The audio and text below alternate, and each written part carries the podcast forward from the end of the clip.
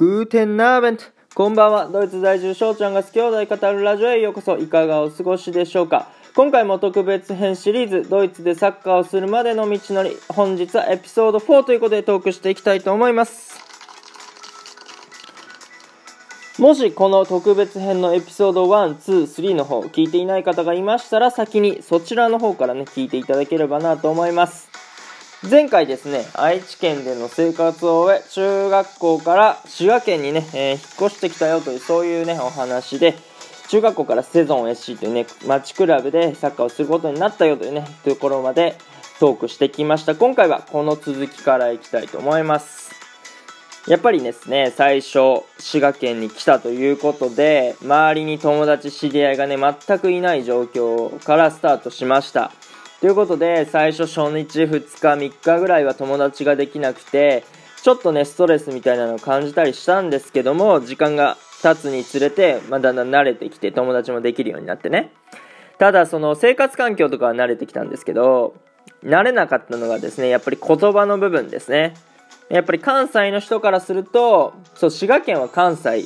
関西弁を喋るんで、で、僕が愛知県で標準語を喋って、だから、僕が一言二言喋ると、あ、この人関西弁じゃない、あの、関西の人じゃないなってすぐわかるらしいんですね。そう。で、その僕が入ったセゾン SC の子たちからは、めっちゃなまってるみたいな感じでいじられて、で、しかもあだ名は愛知なんですよ。なぜなら僕が愛知から来たから、愛知。はい、というね、ネーミングセンスなんですけども、まあ、標準語を喋る身からしたら、あなたたちがなまってるんだよっていうことをね、えー、言いましたけども、それは数でね、押し切られました。はい、ということで、まあ、それはどうでもいいんですけども、その学校生活についてね、ちょっと触れていきたいと思ってて、まあ言うてサッカーの話になるんですけど、まあ僕が通ってた学校っていうのは7クラスありまして、そこそこ大きい学校で。なんですけど、セゾン SC ね、僕が行ってたチームの子はいなくて、えー、なんならそのサッカー部にみんな集中しちゃってクラブチームが全然クラブチームの子がいなくてそうそう。だからなんだろうな中にはその僕がセゾン SC のねセレクションを受けて受かりましたけどそれに落ちた子もいてで結構ね僕に冷たい視線を送ってくるそういう子も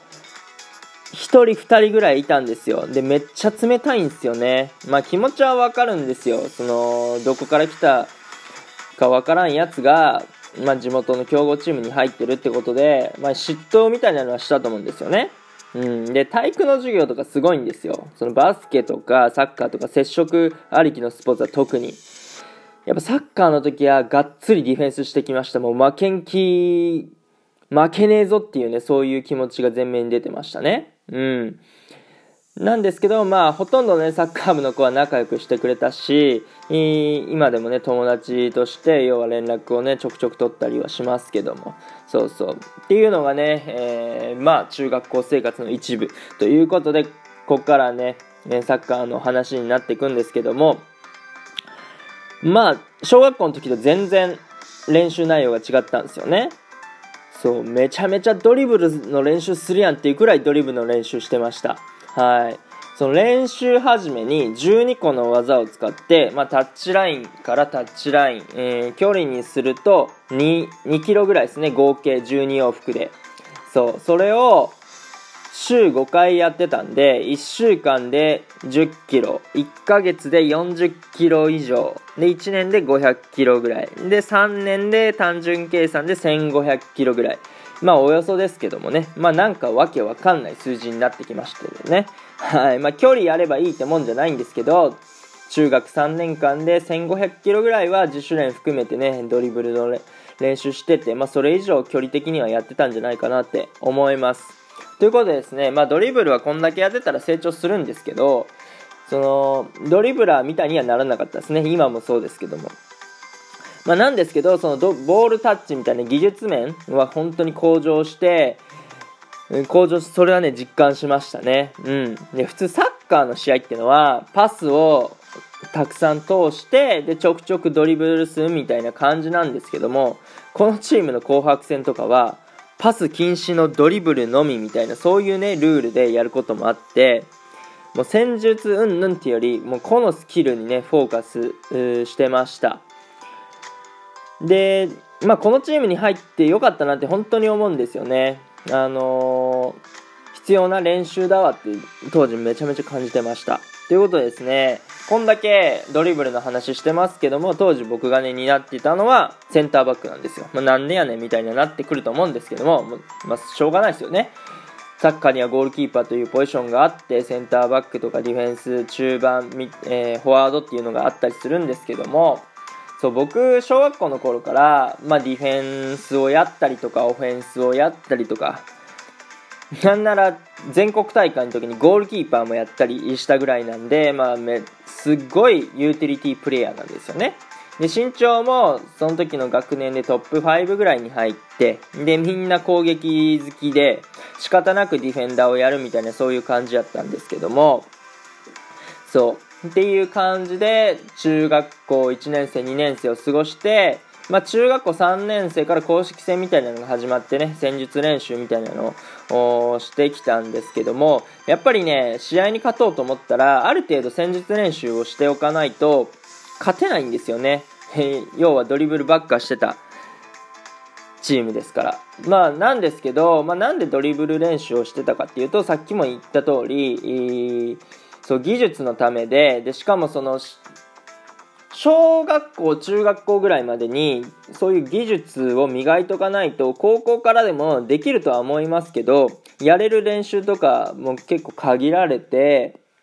できなくなってくるんですよね。で、しかも学年が上がれば上がるほど結果にこだわったりするから。そう。っていうことで、戦術的な練習を本当に中学校3年生の必要な時にしかやらなかったみたいなそういうチームで。うん。っていうことであんまり勝てなかったんですけど、そう。ただこのね3年間、まあ、勝てなくて全国大会とかには行けなかったんですけどそう技術面をね磨いたおかげで今後に生きてきたなって今思えばあのそう感じますね。うん、ということで中学校の3年間は全国大会に行けずそうですね関西大会まで行きましたかね。そうそう、まあそれでも関西大会までの方までは行けたんですけども、うん。この中学3年間をね、やっぱセゾン SC でこうやって過ごせたことっていうのは、良かったですね。その僕のサッカーの、そのなんだろう、イメージというか、思ってたことが変えられましたね。概念を変えられたみたいな、そんなところがありました。はい。そして、このセゾン SC での、まあ、集大成となるね、大会、要は全国大会じゃなくて関西大会で負けてしまい、まあ、終わったということで、まあ、高校はどこでサッカーするかみたいなことになりまして、やっぱり僕はですね、J リーグの下部組織でやりたいなと思ったんですよ、ユースチームでね。うん。ということで僕はスカウトされることはなかったんで、残された道が一つということで、セレクションというね、えー、入団テストを受けました。して僕が行きたいなって思ったところがセレッソ大阪なんですよ皆さん知ってますかね？そのセレッソ大阪でとね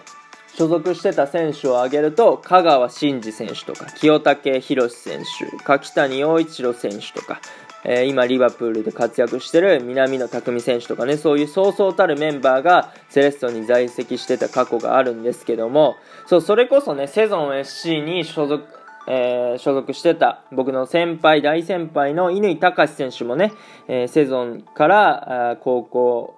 上がってプロ行ってセレッソ大阪に所属してたっていうそういう過去もあったりするんですけども。そうそんだけね魅力ある選手たちが集まるチームのやっぱ下部組織でやってみたかったと。いうことで当日セレクションを受けさせてもらいました。